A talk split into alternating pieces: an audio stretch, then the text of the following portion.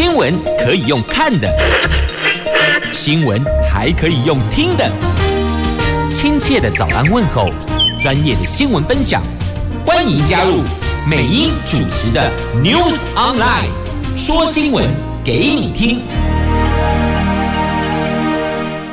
亲爱的朋友，欢迎您再度锁定收听 News Online，我是美英，我是谢美英，来问候所有的朋友们。开港后，打开后，大家好。在进入今天四大报的头版头条新闻之前呢，我们先来关注的是天气概况。来看北北桃白天温度二十六度到三十三度，竹竹苗二十四度到三十六度啊，好炎热啊！而且白天东北楼后全部都是阳光露脸的晴朗。好天气，提醒您补水防晒很重要呢。好，接着来看四大报的四则头版头条新闻。中时头版头，国防部说，二零二五年共军封锁台海能力完备。那蔡总统说要跟周边国家合作，要强化了解北京当局。联合报头版头条，美国中国高层磋商拜习会拜。拜登、习习近平，那香港的媒体披露说呢，这个先有一个会前会哈，有两个人会先在瑞士会谈。那经济日报头版头条，红海营收畅旺大增将近五成，那苹果新机也带动了九月份的成长，所以法人指出第四季将会是最强的一季呀。那自由时报头版头条，这史上年龄最小的大爱捐赠老师，一岁三个月的男童器官捐赠救了两个小姐姐，救了四岁的跟九岁的小姐姐。好，这是自由时报头版头条的新闻。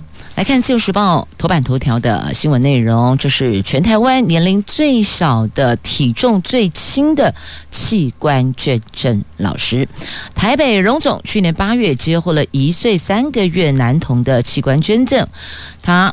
创下全台湾年龄最小、体重最低的大爱捐赠，而且成功的把两颗成人拇指大小的肾脏移植到四岁的李小妹妹跟九岁的徐小妹妹身上，追踪一年顺利生长，让两个人摆脱洗肾人生，也突破台湾儿童器官移植的新纪录，还有一个人救了。两条生命。台北荣总儿童外科主任蔡心玲主任说：“这位。”四岁的李小妹妹出生之后，因为胃破裂导致败血性休克，引发了急性肾脏衰竭。出生第四天开始洗肾，是我们国内年纪最小接受长期血液透析的个案。那另外一位徐小妹妹，九岁的徐小妹妹，则是因为先天性心脏病手术后引发了急性肾脏衰竭，接受。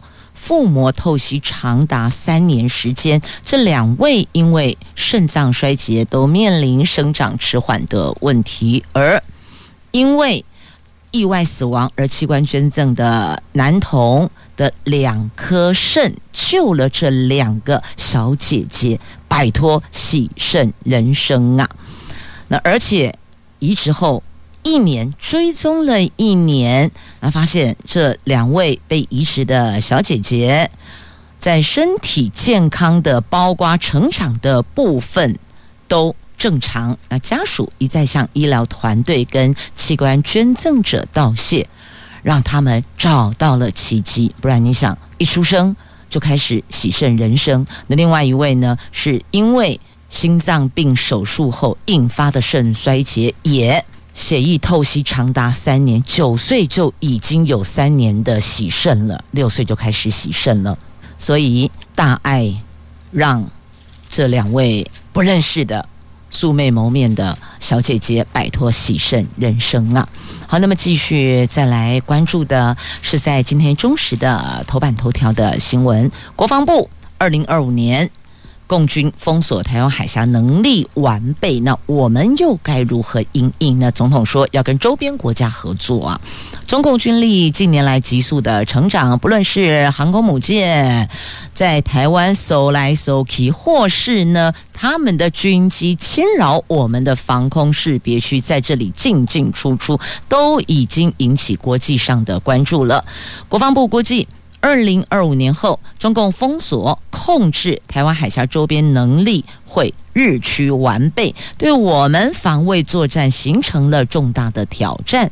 蔡总统在美国外交事务撰文说，台湾已经投入必要资源，强化对北京当局的了解，减少误解和误判的可能性。这个有助于做出更精确的两岸决策。台湾并将跟周边国家合作，防止东海、南海及台海爆发军事冲突啊。那共军的军机侵入我国的防空识别区，我们的西南空域今年以来到现在十月了，已经有六百架次，数量频频创下新高，也引发了美国、日本、澳洲等国的关注。那日本外务大臣茂木敏充昨天对台海局势表达忧虑，他说希望能够透过直接对话得到和平解决。我们将继续密切的观察。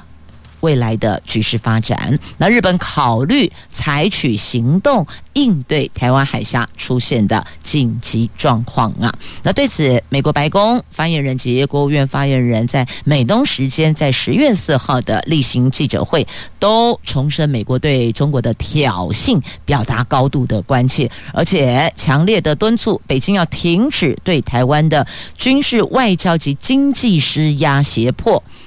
但是有媒体询问，北京似乎并没有把华府所说的听进去呢。那白宫发言人回应，华府跟北京进行私下接触，透过外交管道传达明确讯息，也补充着或许是比较适合的管道吧。那至于拜登对此有什么看法？他们的发言人说还没有表态，但强调美国、中国两国高官一直都有联系呀。这情势令人忧心，希望能够展开和平对话。那美国、中国高层确实有在研议后续拜习会，两位领导人碰个面。虽然他们目前最迫切的是有关经贸的议题、贸易的议题，但是呢，台海安全也可以纳入。如果真的两边的领导人都能够对话，那或许这些都可以摊开来，这也是另外一种的和平对话吧。那么要磋商，拜登跟习近平会面。那两方的代表都先来个会前会哦。外传中共的中央外事工作委员会的主任杨洁篪昨天已经飞到瑞士去。跟美国国家安全顾问苏利文举行会谈，先来个会前会。好，那这个新闻在今天联合报头版头条。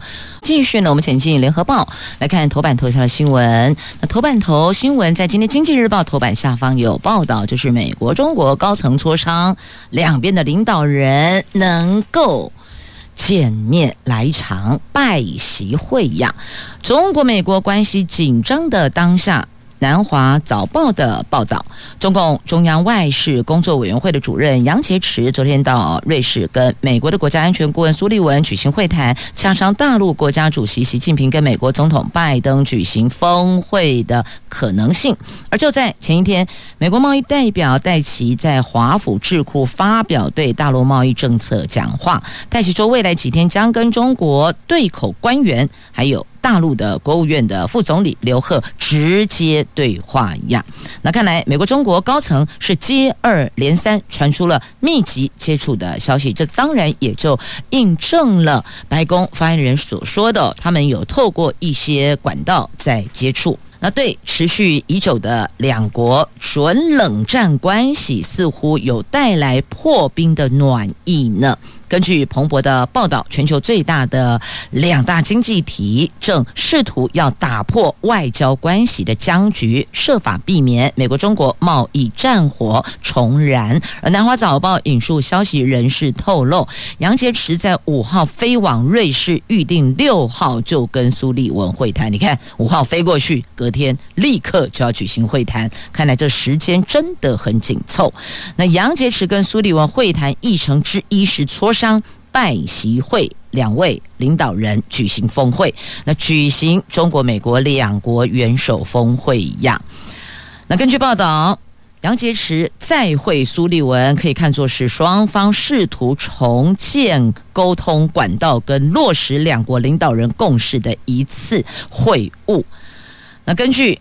凤凰网的报道，美国总统拜登九月九号跟大陆国家主席习近平通过电话。大陆的官方媒体事后披露，拜登提议举行美国中国元首面对面峰会，打破当前两国关系的僵局。但那个时候，在电话里并没有获得习近平的回应。那所以，中国的媒体引述消息人士表示，习近平。没有接受拜登的提议，是要求华盛顿不要对北京采取强硬的论调啊，这不是你说了算呢。那拜登政府看来是很积极的，想要促成拜习会。原本安排九月下旬举行的联合国世界领导人年度大会上。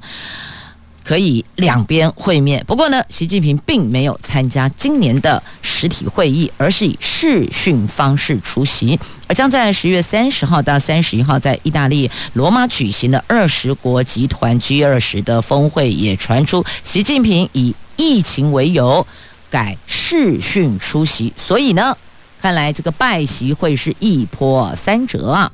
不过看来看去，这两国关系似乎近来有。和缓的迹象。九月底，美国中国冲突焦点的华为首席财务长孟晚舟获释了。大陆官方媒体《环球时报》解读，指中美双方试图要进一步在经济和政治领域冲突降温，目标是重建华盛顿跟北京之间的沟通管道哇。那么，到底这两个人能不能够真的面对面？出席峰会呢？那这还得要看看接下来会前会的互动，以及会前会所释出的某些症结点，是不是能够得到缓解？这是观察美国、中国能不能够走出僵局的一个转折点呢？继续我们前进财经新闻，来看《经济日报》头版版面的新闻。先来看头版头条：红海昨天公布了九月份合并营收五千八百五十七亿。月增有百分之四十六哦，增幅远远优于外资预期的三成左右。市场超级惊艳的，这个不仅是今年以来最好，也是同期次高，凸显 iPhone 十三系列新机拉货动能的强劲力道。第三季合并营收大概一点四兆元，比第二季的一点三五兆还出色，超乎公司的预期，而且接下来第四季。法人预估会是最强的一季呢。随着 iPhone 十三热卖，法人看好红海第四季营收，渴望进入全年最畅旺的一季，业绩持续热转，并优于第三季，毛利率也将再上扬。红海昨天股价跌一点五元，坐收在一零一点五元。那九月红海合并营收月增有百分之四十六点四，年增百分之二十五点六，前三季。合并营收是四点一兆，年增率百分之二十二点六，创下历年同期的新高。鸿海的董事长刘扬伟原本预期第三季业绩跟第二季是持平的，但与昨天鸿海公布的合并营收后结算，第三季合并营收一点四兆，表现比公司的预期还要出色呢。那接下来第四季就更为看好了。国家队撑盘敲进全职股，好，这个在今天《经济日报》的头版版面有分析，这台湾股市昨天在利空下，早盘指数跳空再破前低，不过盘中国家队进场点火，大力推进，其中八大公股行库买超十七亿，四大基金也进场点火，绩优指标股带动了指数盘间向上，中场小涨五十二点作收。那最近台湾股市明显。的回档，八大公股行库进场护盘是不遗余力，连续七个交易日买超台湾股市累计达两百九十五亿元。尽管指数短线已经出现了跌升反弹，不过市场专家提醒哦，后续要小心台股上演猎杀红色十月的剧情啊！所以。购买股票还是要当心哦。那市场瞩目的货柜三雄，昨天股价也呈现开低走高格局。中场台湾股市黑翻红，上涨五十二点，作收一万六千四百六十点，成交量扩增到三千三百二十三亿元。上市柜合计则是三千九百七十九亿元。柜买指数更显强势，盘中就翻红向上，尾盘上涨了百分之一点一五，收。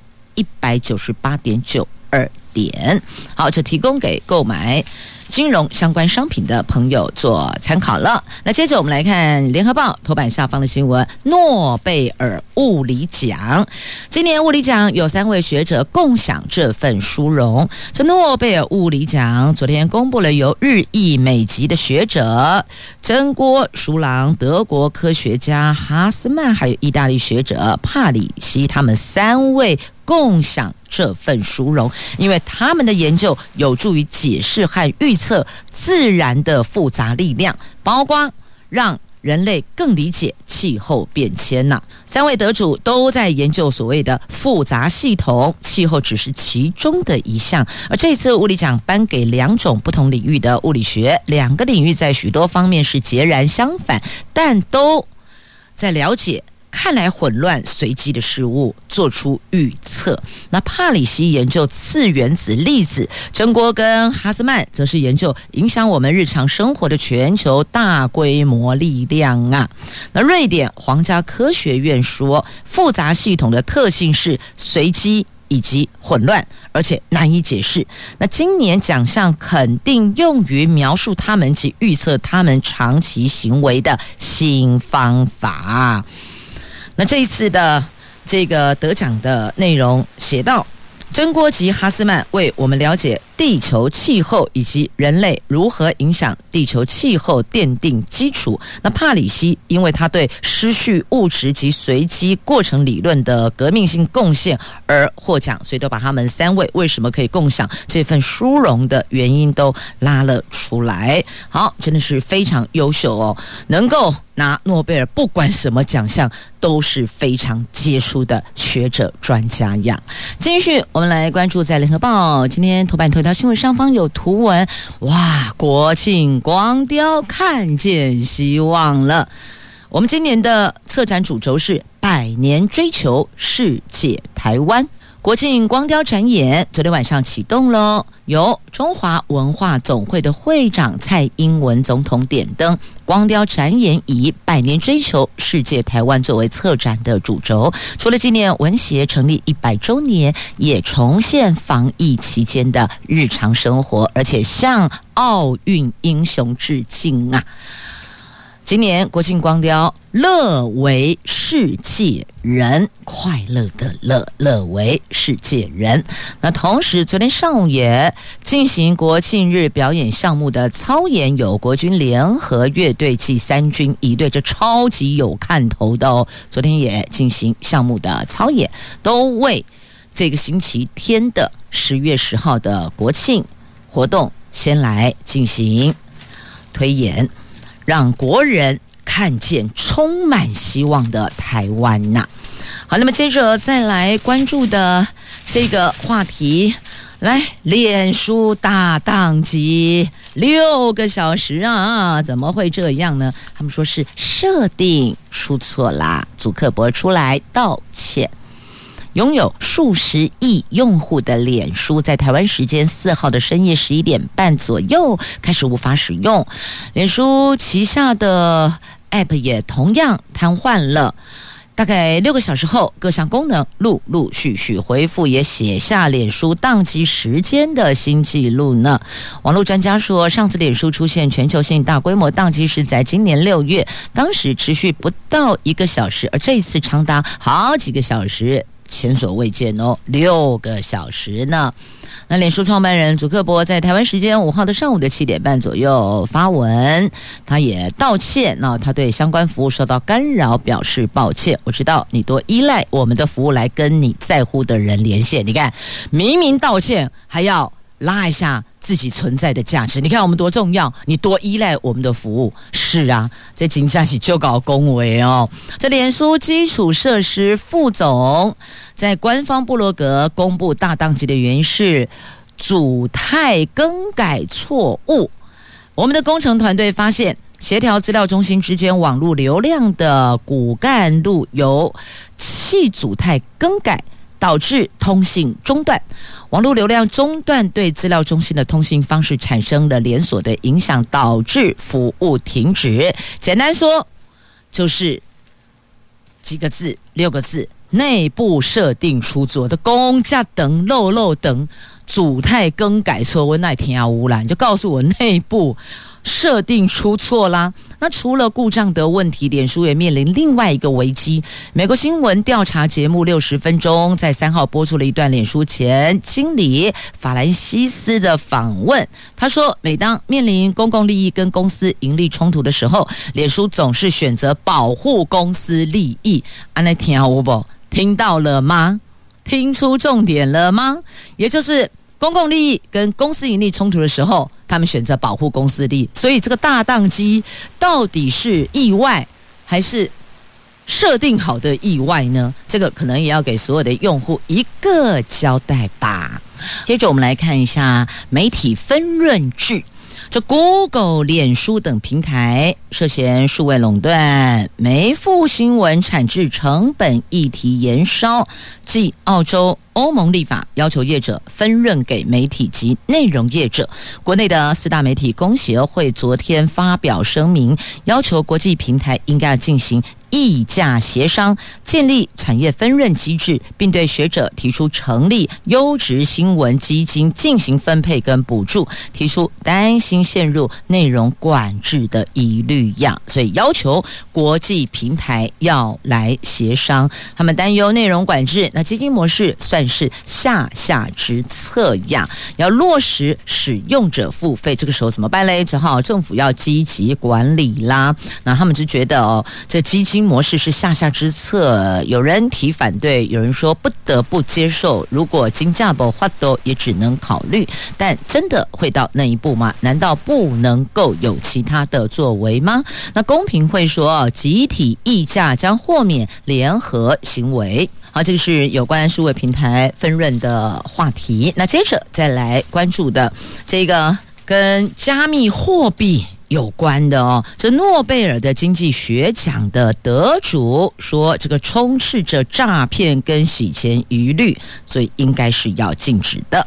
这加密货币引领全球投资的热潮，央行副总裁陈南光昨天出席了二零二一世界投资者周联合论坛的时候，他说，当红的加密货币匿名套利，恐怕会成了洗钱的工具，而且挖矿非。非常浪费能源。二零一八诺贝尔经济学奖得主罗默在视讯对谈的时候，也呼应了我们的央行副总裁陈南光所说的。他认为加密货币没有社会价值，只是扩大泡沫而已，最好就直接的禁止。那加密货币全球市值前三大依序是比特币、以太币。泰达币等，他们并不是政府机构发行的虚拟货币，使用区块链技术记载交易资料，虽然投资报酬高，但是风险很大，加上监管不容易，跟交易匿名性，所以容易衍生诈骗案。有没有常听到比特币？比特币？比特币？好像每次提到比特币，似乎这个比较正面的新闻略显薄弱，大概都是比较负面的传闻比较多，或是新闻事件比较多。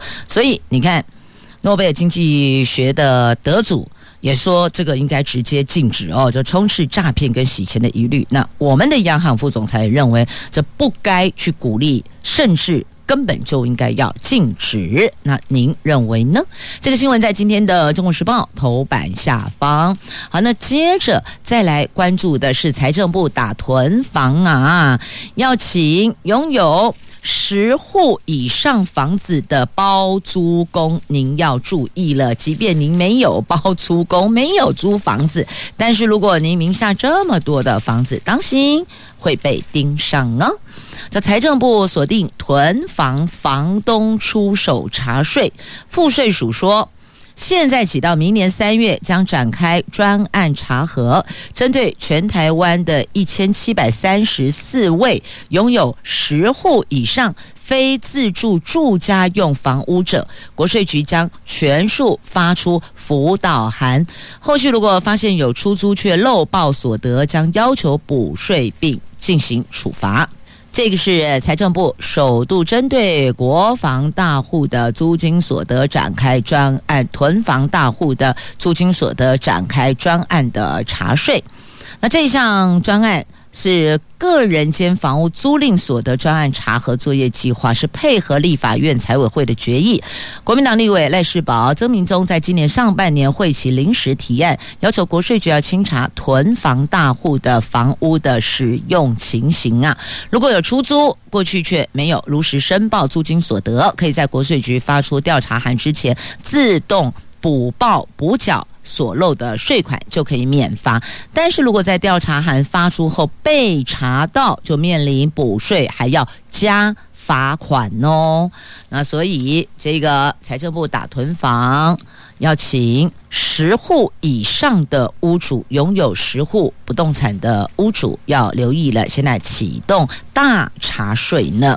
好，这是查税要缴税。那另外呢，这个也是财政部。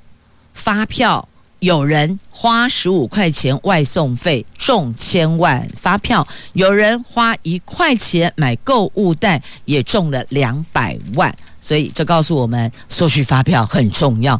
重点已经不在消费金额多寡，而在于你是不是有索取发票。不管发票金额的大小，每一组号码就是一个希望啊！所以这样子了解了吗？好，记得消费。要拿发票哦。继续我们来关注中时头版下方的新闻，来看捷运，因为疫情冲击运量，全台湾捷运今年总计会惨赔上百亿台币呀。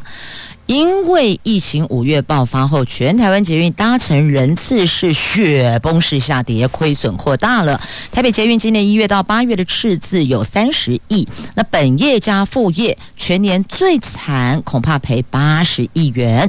受托经营的新北环状线亏损有三亿，其他地方也不乐观了。桃园捷运今年估计大赔九亿，高雄、台中捷运赤字，高雄八亿，台中六亿，新北的淡海轻轨亏损两亿，总计今年全台湾的捷运，不管哪个县市的捷运，恐怕惨赔百亿元呐、台北捷运营运二十五年，日运量最高是两百三十七万人次，但是运输本业从来没有赚钱，每年平均还要赔十三亿。幸好有车站的广告、地下街的场租等副业挹注，二零一八到二零二零年每年都赚进大概二十亿元，让北捷还能够有盈余。那去年虽然受到疫情影响，北捷还是有小赚哦，小赚三亿，但今年终于不敌疫情。行重创营收样，那目前运量是有渐渐的回升，预估日运量能够在年底恢复到一百九十万，加上解封后小巨蛋、儿童新乐园等场馆也能够创造活动盈余，那么北捷会力拼亏损控制在五十亿。那高雄捷运的部分呢？去年财报亏损一点九亿，今年运输收入亏损大概已经有六亿喽。现在才十月初哦，预估今年底恐怕亏损将近八亿。那桃捷去年亏损损七点三八亿，今年一月到八月亏损六点五七。亿，估计全年度恐怕亏损九亿。那为了支应短期资金周转需求，所以向两家公股银行申请短期借款十五亿。那新北淡海轻轨年底推估亏损大概二点二亿，但比原本预估的亏损二点九亿略略有少一些些。就看接下来疫情指引有松绑，那是不是在这个部分，接下来这三个月？在年底之前，可以再冲一波，回补一些些亏损呢。好，那么接着再来看哦，这个跟疫情有关高铁的部分哦，高铁将开放自由座，但是禁止站票。在本土疫情昨天连续第六天加零，指挥中心说最快今天将宣布高铁可以恢复贩售自由座，但还是。禁止卖站票。那口罩措施的部分也将进一步开放，包含河滨公园等区域，在人潮不多的时段也可以不用戴口罩哦。好，这是跟疫情相关的。那再来跟疫情相关的，也有产业说我要转型。公在来喜金钱豹，昨天。中央开放了 KTV 恢复营业，台中知名的酒店金钱豹转做自助式 KTV 提出申请，只有原本登记，没有女士。陪伴一般 KTV 的中港店三楼获准营业。那有一名酒店的经纪人抱怨呢，说有五成的同事都已经打疫苗，比起机师、空姐，并没有比较不健康、不安全呢、请让八大有条生路啊！那指挥官陈时中说，这个得一步一步来，逐步解封。我们也希望能够尽快。下一步可能要看疫苗施打速率跟疫情控制的状况。那虽然八大行业说要上街抗议，但地方声音还是希望落实防疫。好，那有没有可能兼顾防疫跟产业，还有呃兼顾我们治安呢？多管都兼顾的情况之下，彼此能够有一条生计之路呢？好，这是在今天联合报的 A 五话题版面所报道的。来接着看北宜高铁哦，专家说这个北宜高铁问题一箩筐啊！你看，光选个站址就陷入混战，已经演发成政治风暴了。要解决塞车，基隆捷运可行，北宜直铁也合理。这立法院长游锡堃、英系立委陈明文加入了这一场混战。宜兰高铁站的站址。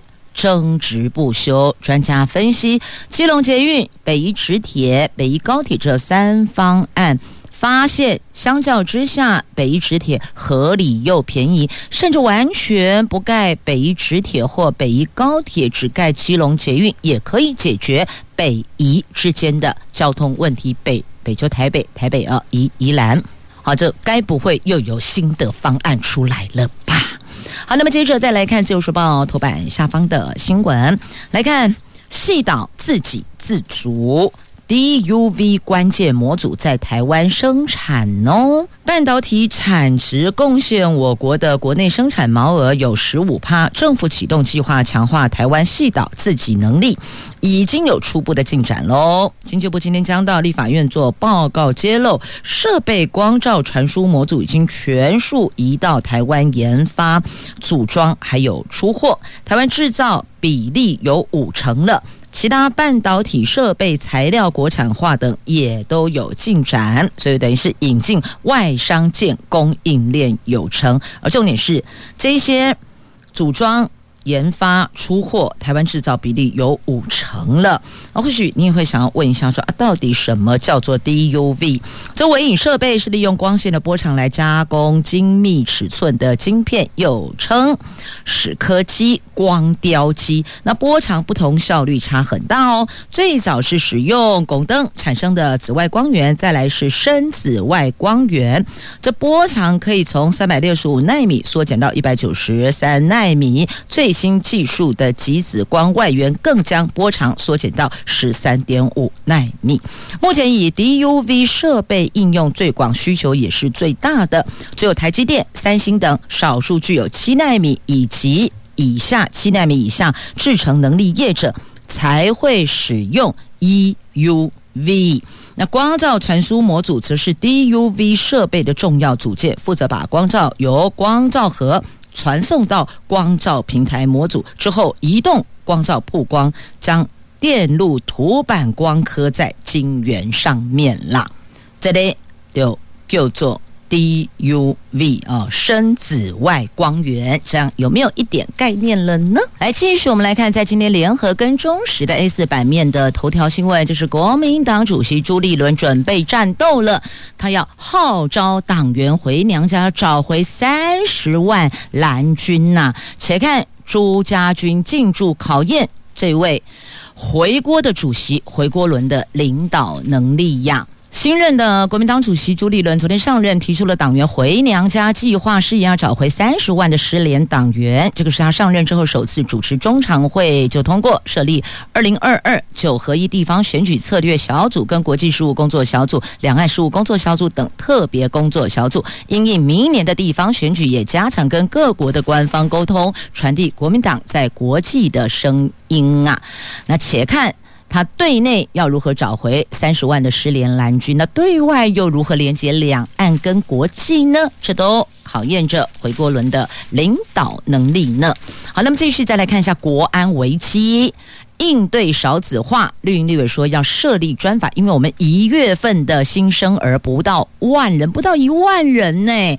台湾的出生率低迷，二零二零年的台湾出生跟死亡人口数呈现了死亡交叉，少子化已经是国安危机了。今年一月的新生儿人数跌破一万人，只有九千六百零一人。民进党立委邱志伟、许志杰、赖慧媛还有罗美玲昨天提出了少子女化对策。基本法草案要求行政院要成立跨部会的政策小组，并且要订立专法，定定政策指引方向跟目标，让行政院推动少子化有法源依据，能够借由资源有效整合，解决人口的。国安危机呀！啊，那么再来关注是译文著作权保护创作者，译文著作权专法上路。来看今天联合报的 A 七文教版面的头条。去年底爆发了马世芳跟原民广播电台的著作权的争议，引发了外界对译文工作者著作权的关注。文化部跟经济部昨天共同发布了相关的办法，而且现在起施行，是台湾第一。部的译文著作权专法，而这一部专法规定，除了特殊例外，机关进行译文采购著作财产权以取得非专属授权为原则，著作权归创作者所有。而为了落实专法，文化部规划未来每年办理一次的委托调查。再继续来关注的。这是跟活动有关的哦，新竹光临艺术节开箱风起梦竹呢，要揪你来拍完美照啊！它透过光影投射，让梦幻更加分呢。进入十月之后，新竹光临艺术节是越来越精彩了。唯一的室内沉浸式作品《风起梦竹》，六号起在新竹公园展开。新竹市长林志坚抢先开箱体验三种梦境，观展民众可以前来拍完美照，还有互动装置，超吸睛的，而且超精彩的哦。那么此外，为了介绍首度移师到新竹空军基地举办的二零二一民主大联盟世界加好友的国庆晚会，昨天林志坚也在立法院举行记者会。他说，在空军基地办国庆晚会是别具意义，要向世人展现台湾人的韧性跟团结，诚挚邀请国人趁国庆连假带着五倍券来新竹玩。所以你看，有行政辟谷就是不一样哦。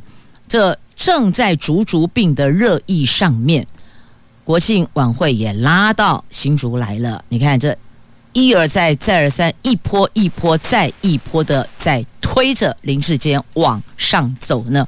这个就是政党应该要给自己的党籍的，不管是首长还是民意代表，要更多的力道，要 push 他，他们就知道怎么做资源的凝聚。把力量加大。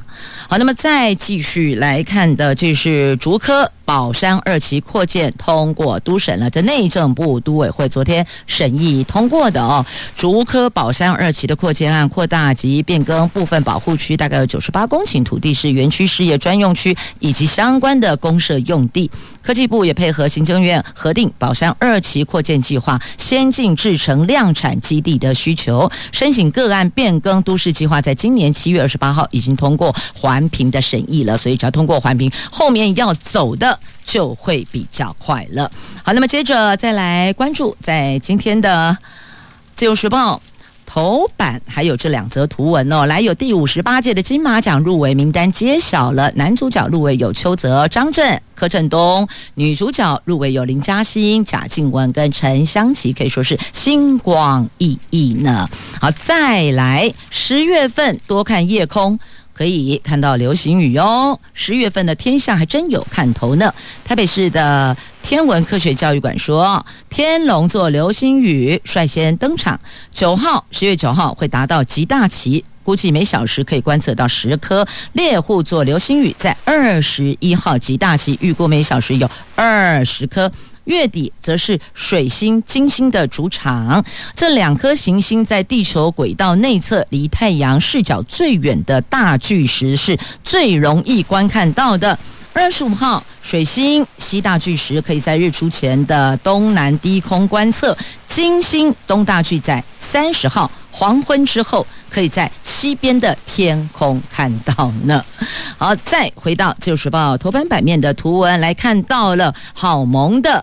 穿着白色潮衣的白化屁蹄来到宜兰福山植物园，这里有一只白化小屁蹄幼鸟，远远望去好像穿上了白色的衣裳，模样超萌的。最近掀起了很多的鸟友朝圣拍摄，那有民众有鸟友拍摄到小屁蹄。还有白化幼鸟，这两边哦四目对望。那青鸟担心孩子挨饿，捕捉猎物就赶紧喂食，这画面超温馨生动。其实这不就是我们人类的缩影缩版吗？是啊，小时候嗷嗷待哺也是父母亲这么一口饭一口饭的把我们拉拔喂养长大。那其实，在雏鸟的世界也是同样的样。好。到这儿，带您关注的新闻话题就告一段落了。同时要说声感谢收听今天的节目，我是美英，我是谢美英，祝福你有愉快、美好而平安的一天。我们也相约明天上午空中再会了，拜拜。